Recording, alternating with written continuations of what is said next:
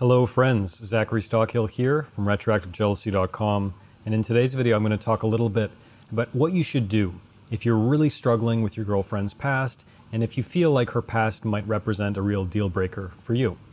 Okay, got an email from a guy we'll call M. M writes, I have a question. How do I deal with things that I view as morally wrong that my girlfriend has done, which are different to retroactive jealousy events? I know things that fall into the retroactive jealousy bucket, or shall we say the irrational jealousy bucket, are my issue, and I shouldn't talk about them with her. But how do I ignore or not judge these questionable immoral acts she's committed in the past? Or should I chat to her about it to get her perspective on it? Okay, so number one, M, thanks for your note. Thanks for your email. I get a lot of this kind of email. And I think at the top of my list in terms of providing suggestions to you for how you should approach this situation, the top of the list is how clear are you on your relationship boundaries and deal breakers? How clear are you on your relationship boundaries and values? Are you absolutely clear on why you want a relationship? Are you absolutely clear on what kind of relationship you want? And if you're not clear about these kind of fundamental issues of love and relationships, you're going to have a really tough time. And you're probably going to struggle with this for a while because you're lacking this baseline clarity, this baseline clarity that will allow you to really get the perspective that you need to determine whether or not your partner is going to, you know, fit into your life appropriately over the long term. If you don't have this baseline clarity about exactly what you want and what kind of woman you want, what kind of girlfriend you want, you're going to struggle. So, at the core, you need to spend time getting very, very clear about your relationship boundaries and values. I recorded another video about this recently, and maybe I'll post a link to that video in the description. You can take a look at that. Beyond that, I would ask you how does your girlfriend see these events? How does your girlfriend see her past? Now, I'm not suggesting, in fact, I would probably discourage you from having more endless conversations with her about her past or probing her with all kinds of unnecessary questions. That's not what I'm talking about now. But really, how does she see her past? Is she totally cool with some of these questionably immoral acts that you mention?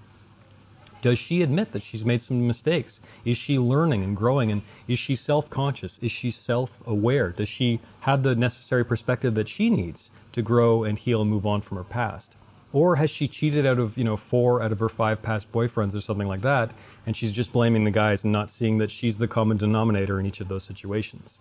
So this is really important to think about. How does she see her past? Related question, what does her current behavior in your relationship tell you about how she sees her past? Because obviously talk is cheap. If she has, for example, a propensity for cheating, if she's cheated in the past and she's, you know, there have been some dodgy situations in your relationship, that would tell me that she doesn't see a lot of problems with some of the problems in her past, or she doesn't see a lot of issues with some of the, as you call them, moral transgressions from her past. I always say if you really want to understand who someone is, don't listen so much to what they say, watch what they do. So, what does her current behavior tell you about how she sees her past? You know, committing the same mistake over and over and over and over and over again, that's not a mistake, that's a pattern.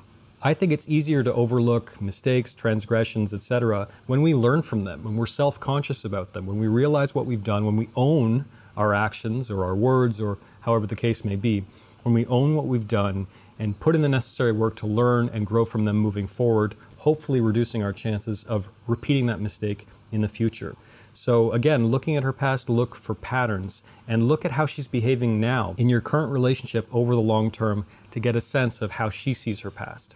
So, in your mind, how important or significant are these moral transgressions on a scale from 1 to 10? For example, there's a big difference between being 16 years old and, you know, kissing some guy who's not your boyfriend and, you know, cheating on your husband of 20 years or something like that. There's a big difference between these things a lot of guys, it seems to me, try to lump, you know, a lot of retroactive jealousy events or a lot of the problems they have with their partner's past in the same category. When maybe there's only one or maybe two, you know, events or circumstances or perhaps past partners that represent a red flag to you. So try to get a bit of perspective on her past and sort of rank these events. Like, how important is this stuff really? Another good question to ask if my best friend's girlfriend had done some of these things in her past, what would I tell my best friend if he was asking me for advice for how I should process this? Another question for you In your calmest of moments, I talk about this a lot, moments when you're feeling calm, when you're feeling grounded, when you're feeling centered, in your calmest of moments, how do you see your girlfriend's past?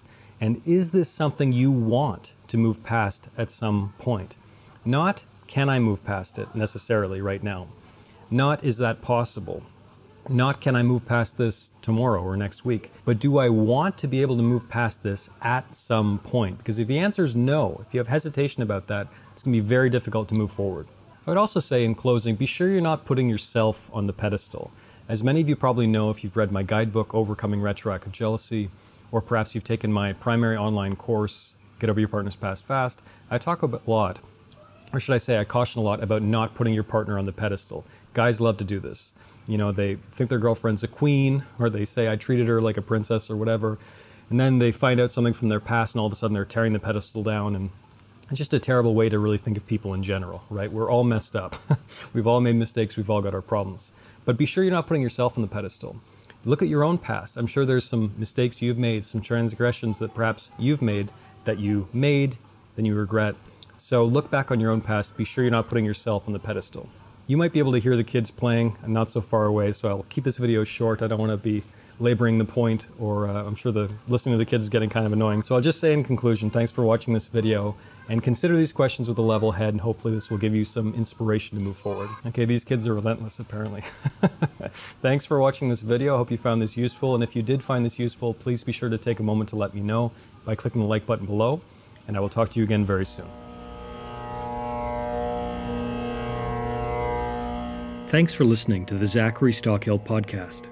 If you enjoyed this podcast, please be sure to subscribe and leave a rating and review on Apple Podcasts or your podcast app of choice. To learn more about my work on jealousy, relationships, and more, please check out my YouTube channel at Zachary Stockill. For information about my online courses, books, and coaching service, please visit my website at retroactivejealousy.com.